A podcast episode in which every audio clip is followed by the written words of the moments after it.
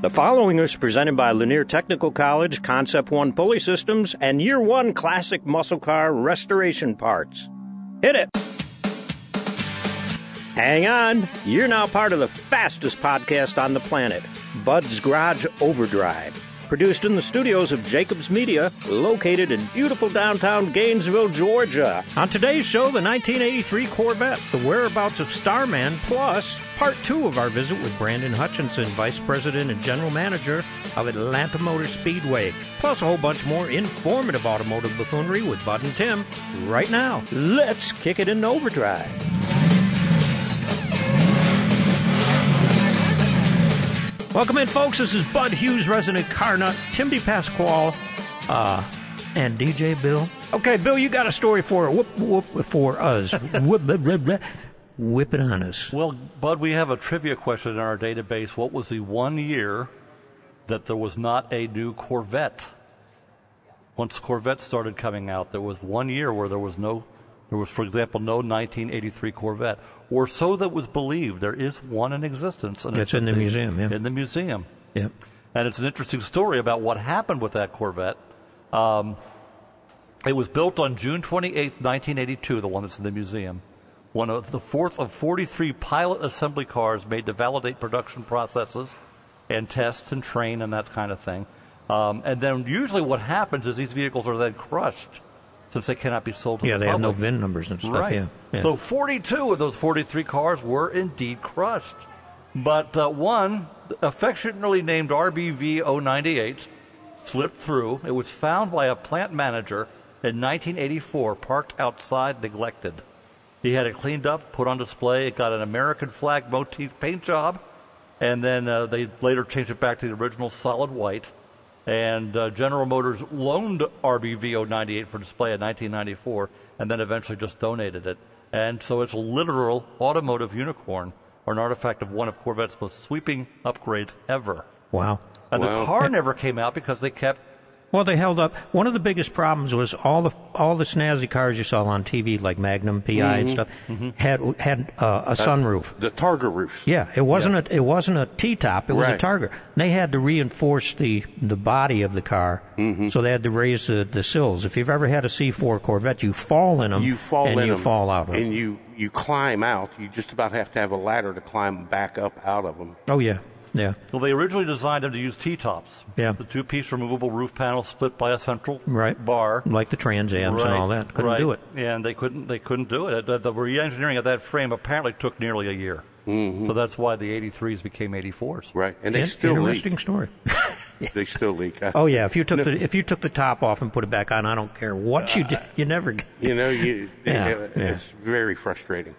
So you know well, what must be frustrating? What's that, Bud? Just traveling around in space with your car. and you know who's still doing that? Captain Kirk? No, Starman. Oh, Tim, Starman. tell us about Starman. Well, Elon Musk launched his red Tesla Roadster into space six years ago. Was it that long ago? Yeah, in, in 2018.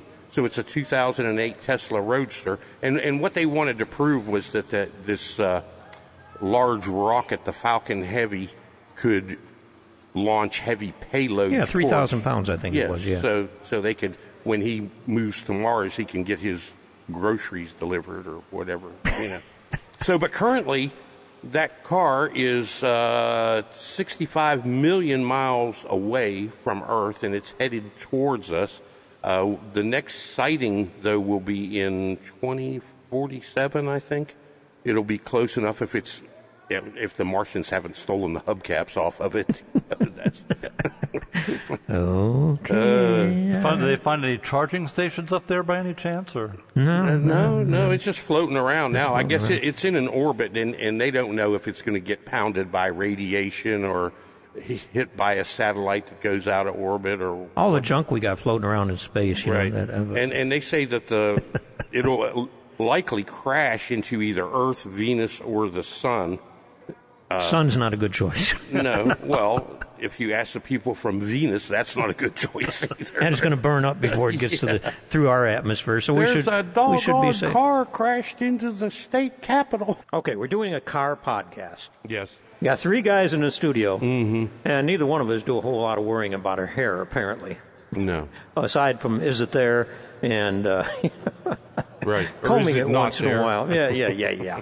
but there is a whole industry out there of people that take care of hair. Mm-hmm. And you know you can learn about taking care of hair and skin and things like that? At Lanier Technical College. That is absolutely correct. And for guys like us that uh, have faces that were made for radio.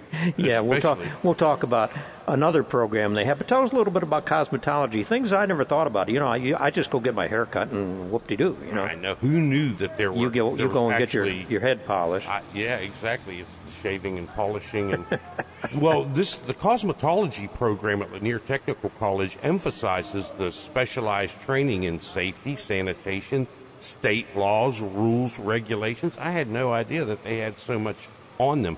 Chemistry, anatomy, physiology for skin, hair, nail diseases and disorders, hair treatments, and manipulations. wow. Well, whatever that is. I don't know either. But I've I've been I've been to the, the, the lady that cuts my hair. Mm-hmm. Known her for a long time. She's a great friend. But sometimes I'll go there and the and the people have tin foil on their head and she's she's painting different colors and Oh, really? highlighting is what it's called. Uh, I don't go foil, there, but yeah. tinfoil hats. Is that the Well, no, no, I don't know if they're trying to pick up radio stations or something like that. But it's a career Uh-huh. that you can, you know, it's a lifelong career. You can take it. Oh, in- sure. You know, it's the, you may have to change if you go from state to state. You may have to do something with your licensing. But I mean, it's like being a mechanic. You can, you can Mm-hmm. Take your skills with you, and Right. it's something you can learn in a year or Oh, two. sure. And they have another part of this. Because I mean, there's ugly people all over the you world. Quit? Would you quit? yes, uh, I'm not even going to go there.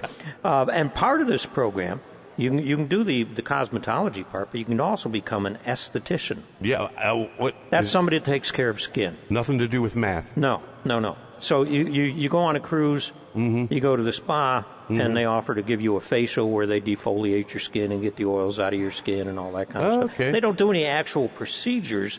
Um, you know, like uh, what do you call that? They don't Botox touch you? things like that. No, well, they touch you because I mean, they cut. No, no, Cut. they don't cut you. cut. That's right, they don't cut you. But you could, you know, you could wind up working for a plastic surgeon or, uh, uh, you know, a, a dermatologist office, Mm-hmm.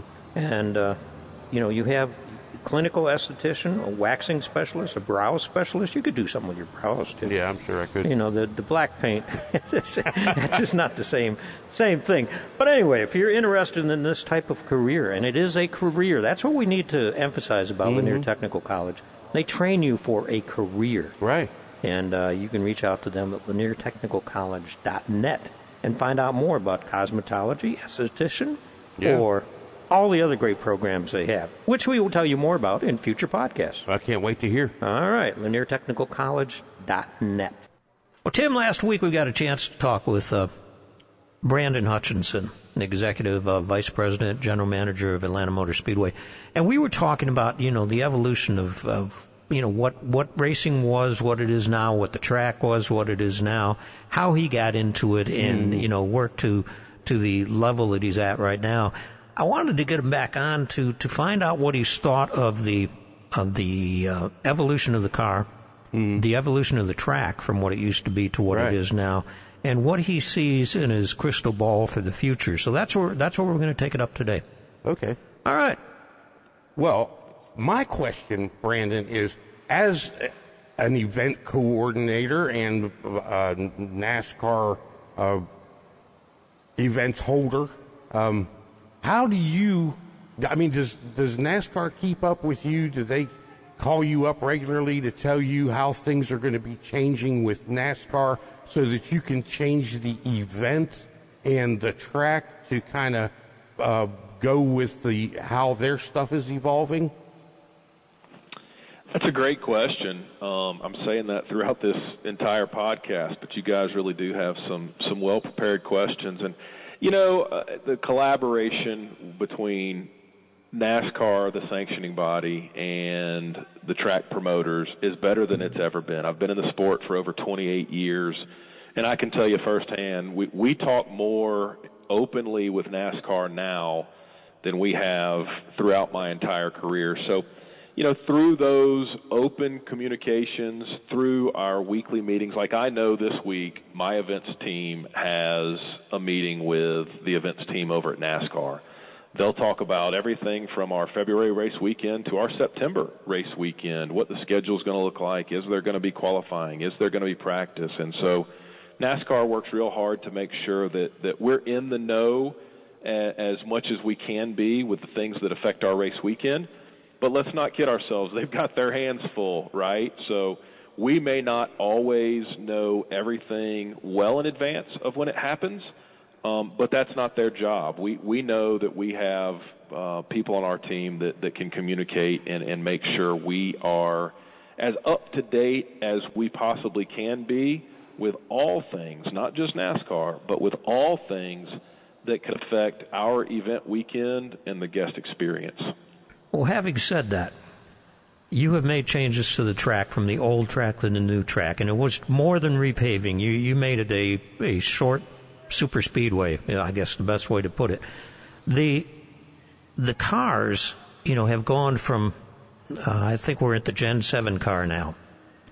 What what was did the Gen Six cars ever get a chance to run on a new pavement, or did it start with the Gen Seven car? The Gen Six car. That's a great question. I'd have to go back and into my my data bank. I'm trying here. to remember. I was at the race when and, and my the, data yeah, bank's yeah. getting rustier yeah, with every year. Uh, um, I, I I think that the first race here was one of the first races with the Gen 7 car. Um, r- regardless, the racing at Atlanta Motor Speedway, whether it was the car of tomorrow or the the Gen 6 car or the current Gen 7 car, the racing at Atlanta Motor Speedway has always been special. We have always had um, not just one of the oldest tracks on the circuit, but we've produced some of the closest track finishes on the circuit. I can tell you today with the Gen 7 car on the current configuration at Atlanta Motor Speedway seems to have hit the nail on the proverbial head because the racing here is second to none. The car is as safe as it's ever been and continues to get safer. Um, so the Gen 7 car is definitely a car that uh, produces great racing, and it has really produced great racing on intermediate and super speedway tracks, and we're a little bit of both.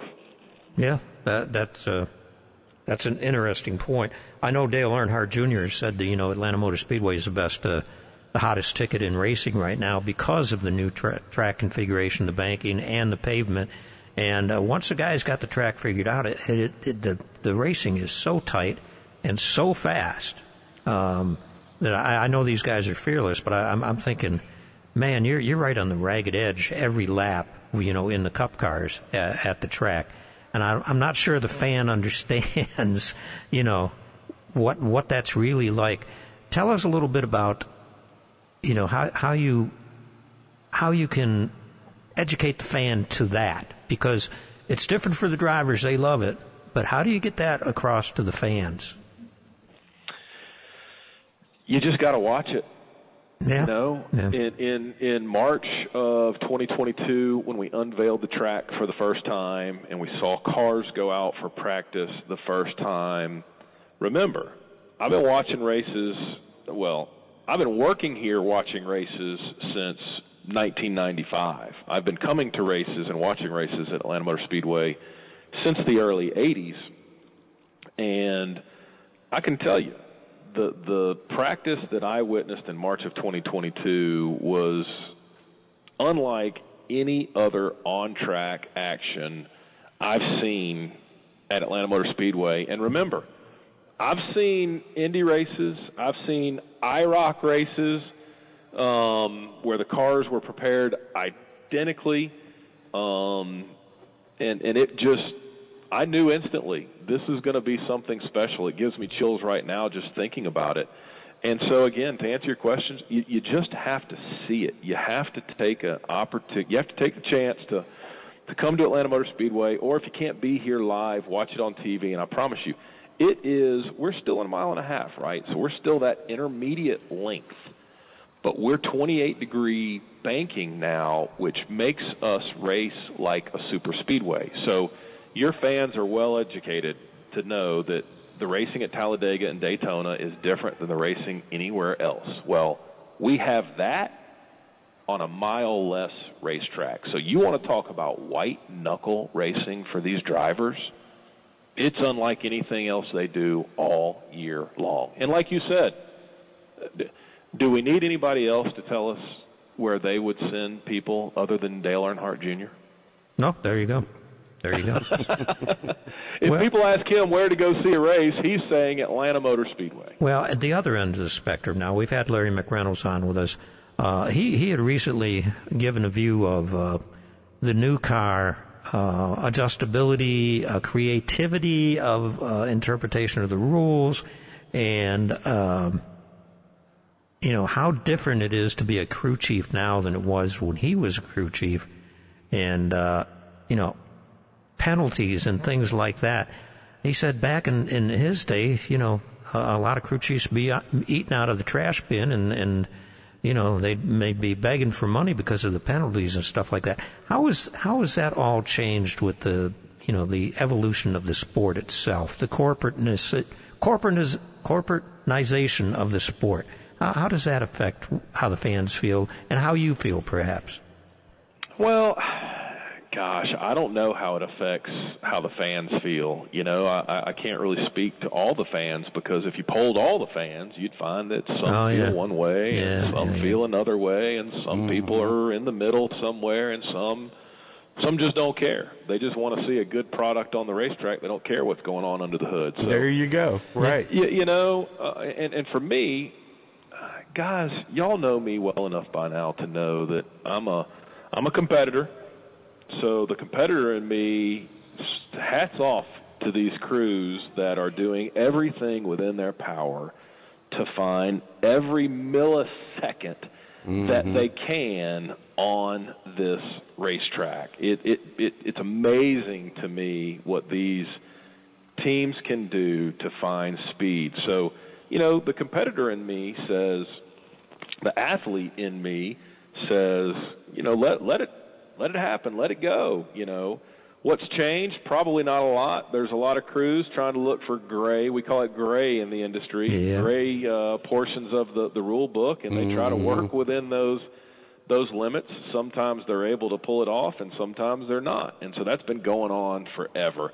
The level of creativity goes way back. You know, good old God rest his soul, Smokey Yunick was probably oh, the yeah. best. yeah.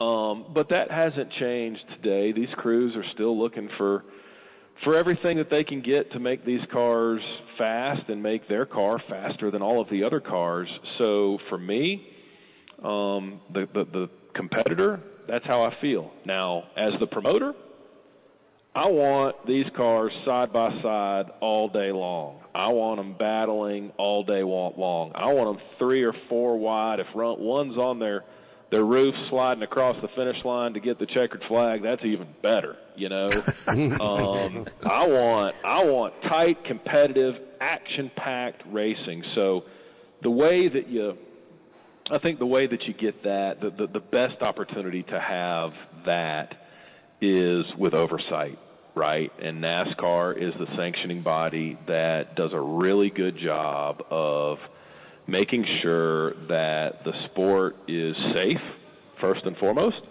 And when they find there's an area they can do better, they typically do.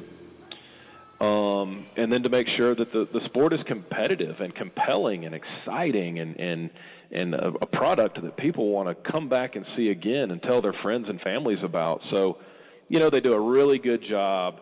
You know, they have to get involved from time to time, and if they didn't, it would get out of hand. So I respect them for what they do, and I appreciate everything that they do to put the most competitive product on the racetrack that they possibly can. Because let me tell you guys, it's not easy, and a lot of times it's not a thankful job. Hmm. Oh, I'm sure. So uh, let me ask: Is do you think that technology has made the oversight of the sport more stringent and, and given the teams less wiggle room in that gray area?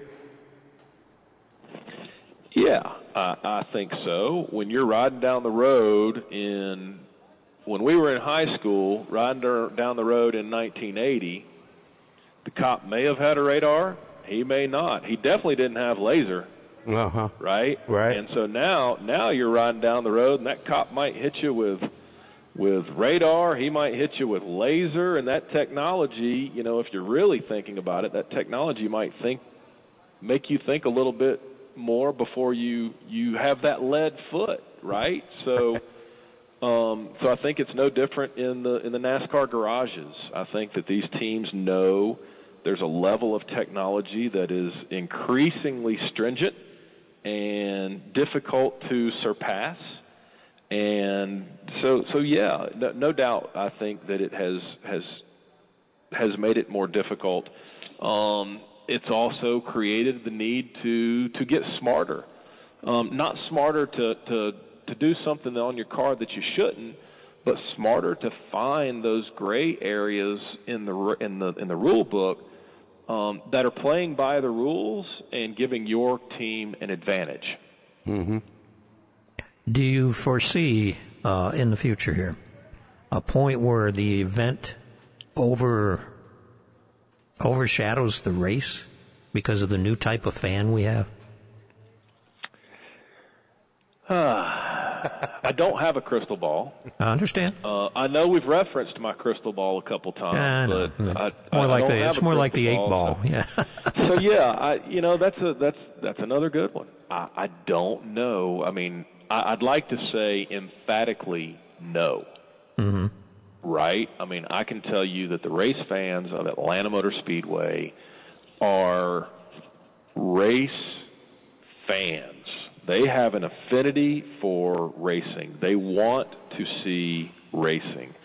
As a matter of fact, as we prepare for the Ambetter Health 400, one of the things that I've talked to our team about is our fans have an affinity for racing. In that fan zone, do we have show cars? Do we have elements of racing that they can look, touch, and feel before they see the actual racing? So, again, I'd like to say emphatically no, but who knows? The the the lifestyle of our younger generations is changing, and I think as we look at F1, um, I don't know of of anybody that could really argue whether it's close racing at the top or Mhm. not, because Yeah. more times than not, it's not. It's about the experience they provide at the racetrack for their fans, and so maybe that's a little bit of a crystal ball for us. Um, you know, and as we talk about streaming platforms, you know, um, it, it, the, the whole streaming with the Netflix has given F1 the opportunity to grow, and that's created a a younger generation of race fan. So who knows? Long-winded way for me to say I'm going to go with no. Okay.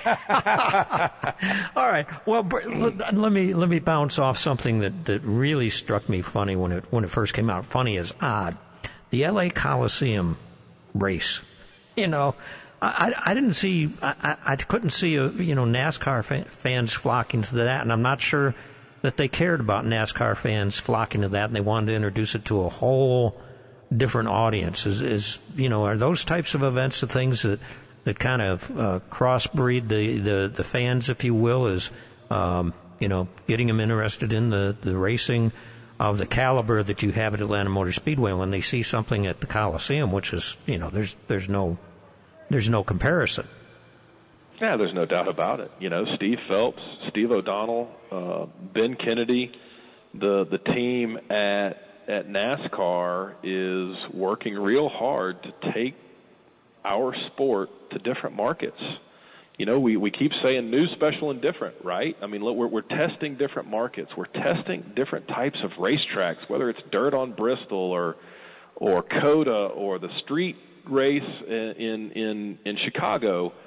Um, we are absolutely trying different things that will hopefully broaden the fan base, whether it's a younger race fan or just more 30, 40, 50 somethings, right? And I mm-hmm. think the Coliseum has been a, a great example of, of doing just that. And it's not just racing at the Coliseum.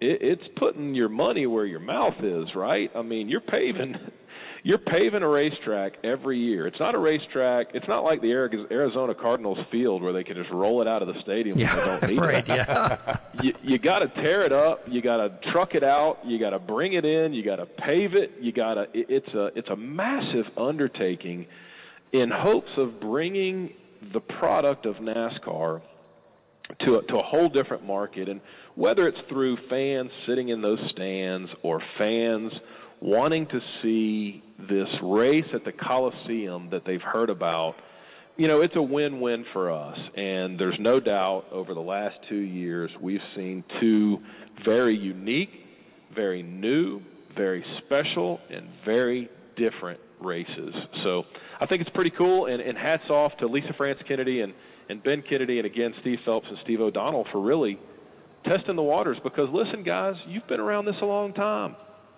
30 years ago, you say, hey, we're going to LA Coliseum. Yeah, right. I understand. I understand. Okay, you made your point. Uh, what what do you what do you? It, it seems to me I don't know how you find enough hours in the day. What do you what do you do when you're not at the racetrack? Do you do you you know you, you love sports? Do you have some hobbies, or is your you know is is is racing your life like it seems to be for anybody that's in racing? Well, I, listen, I, I'm I'm an evolution too. It seems like my hobbies change from time to time. The, the things that I would tell you that I, I really see as things I want to do more of, I don't do enough of. Fishing would, would be one of them. Um, going to the racetrack is is quite important to me. It's important to my family. As a matter of fact, my two of my three sons were at the the, the snowball derby. They've been going for ten years. Mm-hmm. You know, if there's if there's a, a big race somewhere, we're we're probably thinking about how we can get to it or, or streaming it and watching it if we can't get to it. But but no, you know, I like to spend time with my family. I, I am a sports guy, so I like all things Atlanta. I like the Atlanta Falcons, the Atlanta Braves, uh, the Atlanta Hawks. Um, Georgia Bulldog fan. Graduated from Georgia Southern University, so big Georgia Southern Eagle fan as well. Um, me and my brother, my older brother, he also lives in Atlanta. So um, when COVID hit, we actually bought bicycles like the rest of the world and Right. started riding. So so we do that from time to time. But really, for me, it's it's spending time with family and making sure that um, when I'm not at the racetrack, thinking about or working on the racetrack, um, I'm trying to take some time out and just relax. I understand. Uh, on a national level, how can people find out more about what's going on at Atlanta Motor Speedway and uh, partake? Yeah, absolutely. They can go to AtlantaMotorspeedway.com. We have a very robust event portfolio. It's not just our NASCAR race weekends. We've got two of those, um, but we've also got Monster Jam. We've got Henry High School graduations. We've got car testing going on, new line automobile introductions going on, movie productions going on all the time. So AtlantaMotorspeedway.com will get you all the information you would need to know on all of our public-facing events. And we hope that people will come see us. Listen, if you haven't been to Atlanta Motor Speedway, come and see us. If you haven't been to Atlanta Motor Speedway for a NASCAR race since 2022, you owe it to yourself to come see the new Atlanta. Absolutely. Brandon Hutchinson, Executive Vice President and General, General Manager of Atlanta Motor Speedway. Uh, we just want to thank you for taking the time. We want to have you back on this platform. We, we have you on terrestrial radio quite often. And, uh, you know, we just enjoy spending time with you. Brandon, thanks for taking the time to be on Bud's Garage Overdrive, the podcast. Yeah, thanks, Brandon. Listen, you guys are much more than people that help me promote my races. You guys have become friends. I appreciate the time you give me. And uh, listen, let's talk soon. Come and see me sometime. We're absolutely going to do that. All right, it's no secret to you hot rodders that the LS engine, Chevrolet LS engine, uh, is a you know a great engine to put in your hot rod, and I've even seen them put in some other brands of cars. But if you've got a supercharged LS and you've got a Magnuson or a Heartbeat supercharger, Concept One pulley systems can tuck that stuff in for you, and they've got a 10 rib belt system now that offers a separate 10 rib, rib belt that operates only the supercharger. So the rest of the stuff is on an 8 rib system. the supercharger belt has got almost 255 degrees of wrap on the crank pulley. And that way you can crank up the boost on these things, make serious, silly horsepower, and not throw a belt when you're out having fun with it. And that's that's important if you've got one of these that is really, you know, a honking car and a honking setup, and uh, you want to go out and have some fun. Everything comes finished in either clear anodized, uh, polished, machined, or black anodized. Um, everything fits. Like I say, it tucks things in where they need to be. Always mention what you're putting this stuff in to when you uh, when you call the guys at Concept One. If you're building a street rod, you got some some uh, limitations there. If you're putting it in a you know a Corvette or you're putting it in a Chevelle, you're putting it in different vehicles. They have done this stuff on different cars, and they know what'll clear, what won't clear, and what things you might come you know across as you're building your car. And if you run across something that they didn't know about, they want to know about it, and they will address the system and help customize it for your needs. So check them out at Concept One Pulley Systems, C1.com in Cumming, Georgia. Uh, when you give them a call, which you can do at 877 785 5397, whoever answers the phone is building the stuff, so there's no mysteries to them. Check them out, C1.com. Okay, Tim, officially this happened last month, but I wanted to bring it up because the Daytona 500 is tomorrow. And NASCAR honored the first female Daytona 500 driver with a Hall of Fame induction uh, this year, and that was Janet Guthrie. Uh, she won a particular award called the Landmark Award. And what is that award, Tim? Well, uh, she won the Landmark Award, which is an award given to people who have made a significant contribution and promoted NASCAR's growth and esteem. And she will join Anne B. France and Norma Dusty Brandel as the third woman to be inducted into the NASCAR Hall of Fame. Well, from 76 to 1980, she had to overcome a lot of challenges in her career. Uh, she confronted snubs by other drivers, officials, and fans and had difficulties with sponsorship. Uh, but Guthrie rapidly earned respect on the racetrack. Uh, her best moments as a driver include the first female to lead the pack at a NASCAR race and finishing sixth in the Bristol Motor Speedway back in 1977. Guthrie's uh, sixth place finish is a record that she shares with Danica Patrick Okay. for the best finish by a woman in any NASCAR race. She said here, I confidently assert that I had been able to continue.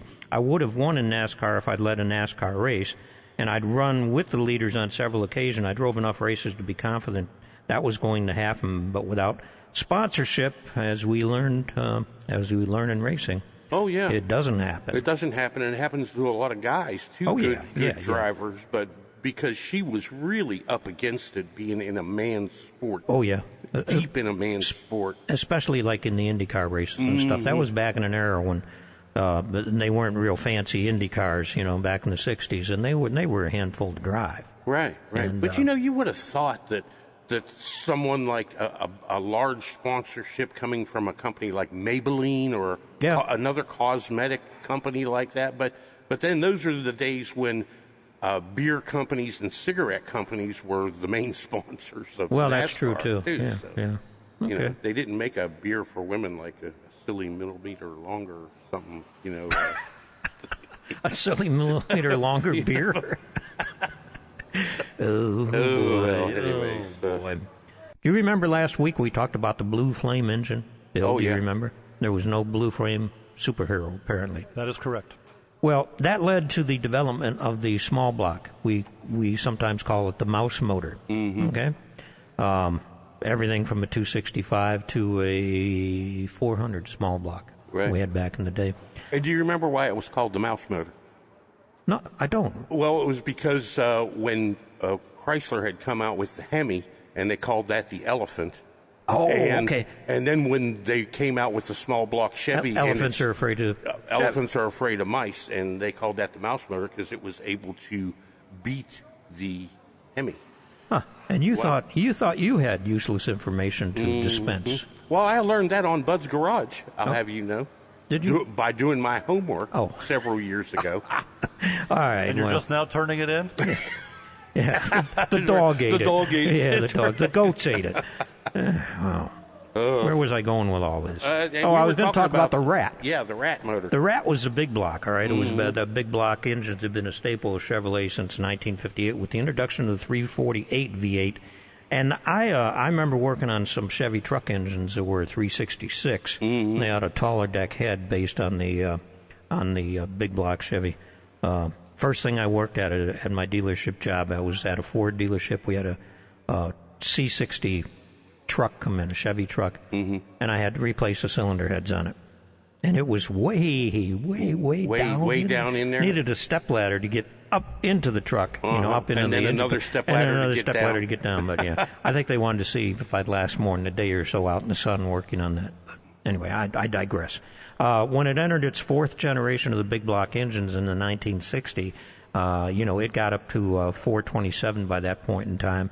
But the 396 only technically lasted five years. It was replaced by a 402, uh, which was an engine that was so popular that people kept calling it a 396. Okay.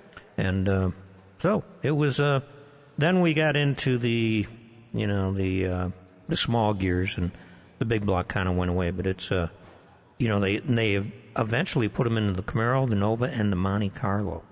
I actually had a 1966 Chevy Caprice that I bought from the original owner for 600 bucks that had a 396 in it. It was an awesome, awesome running car. Yeah. But the windshield dripped on my girlfriend when it rained. She didn't like it, so I got rid of her too. I kept the car, didn't you? Oh, yeah. Oh, okay. okay. I'm just, just, I'm just making sure. All right, let's let's uh let's let's go to some news and rumors from Chevrolet first of all. Tim, I'll let you start out with the uh, the rumor of the of the week or the month or whatever on the 8.3 Duramax diesel. Oh yeah, they, you know this is this is very interesting that they're talking about. There's a rumor going around that that, that they want to make an 8.3 Duramax diesel for the Chevy 3500 uh, because right now they are rated to tow 36,000 pounds, but the Ford F450 Yeah. in single cab two wheel drive configuration 40,000 can, can hold 40,000. Yeah. So they're they're hoping that this. I mean, it just brings up so many questions. Though, will the rest of the driveline be able to handle the torque?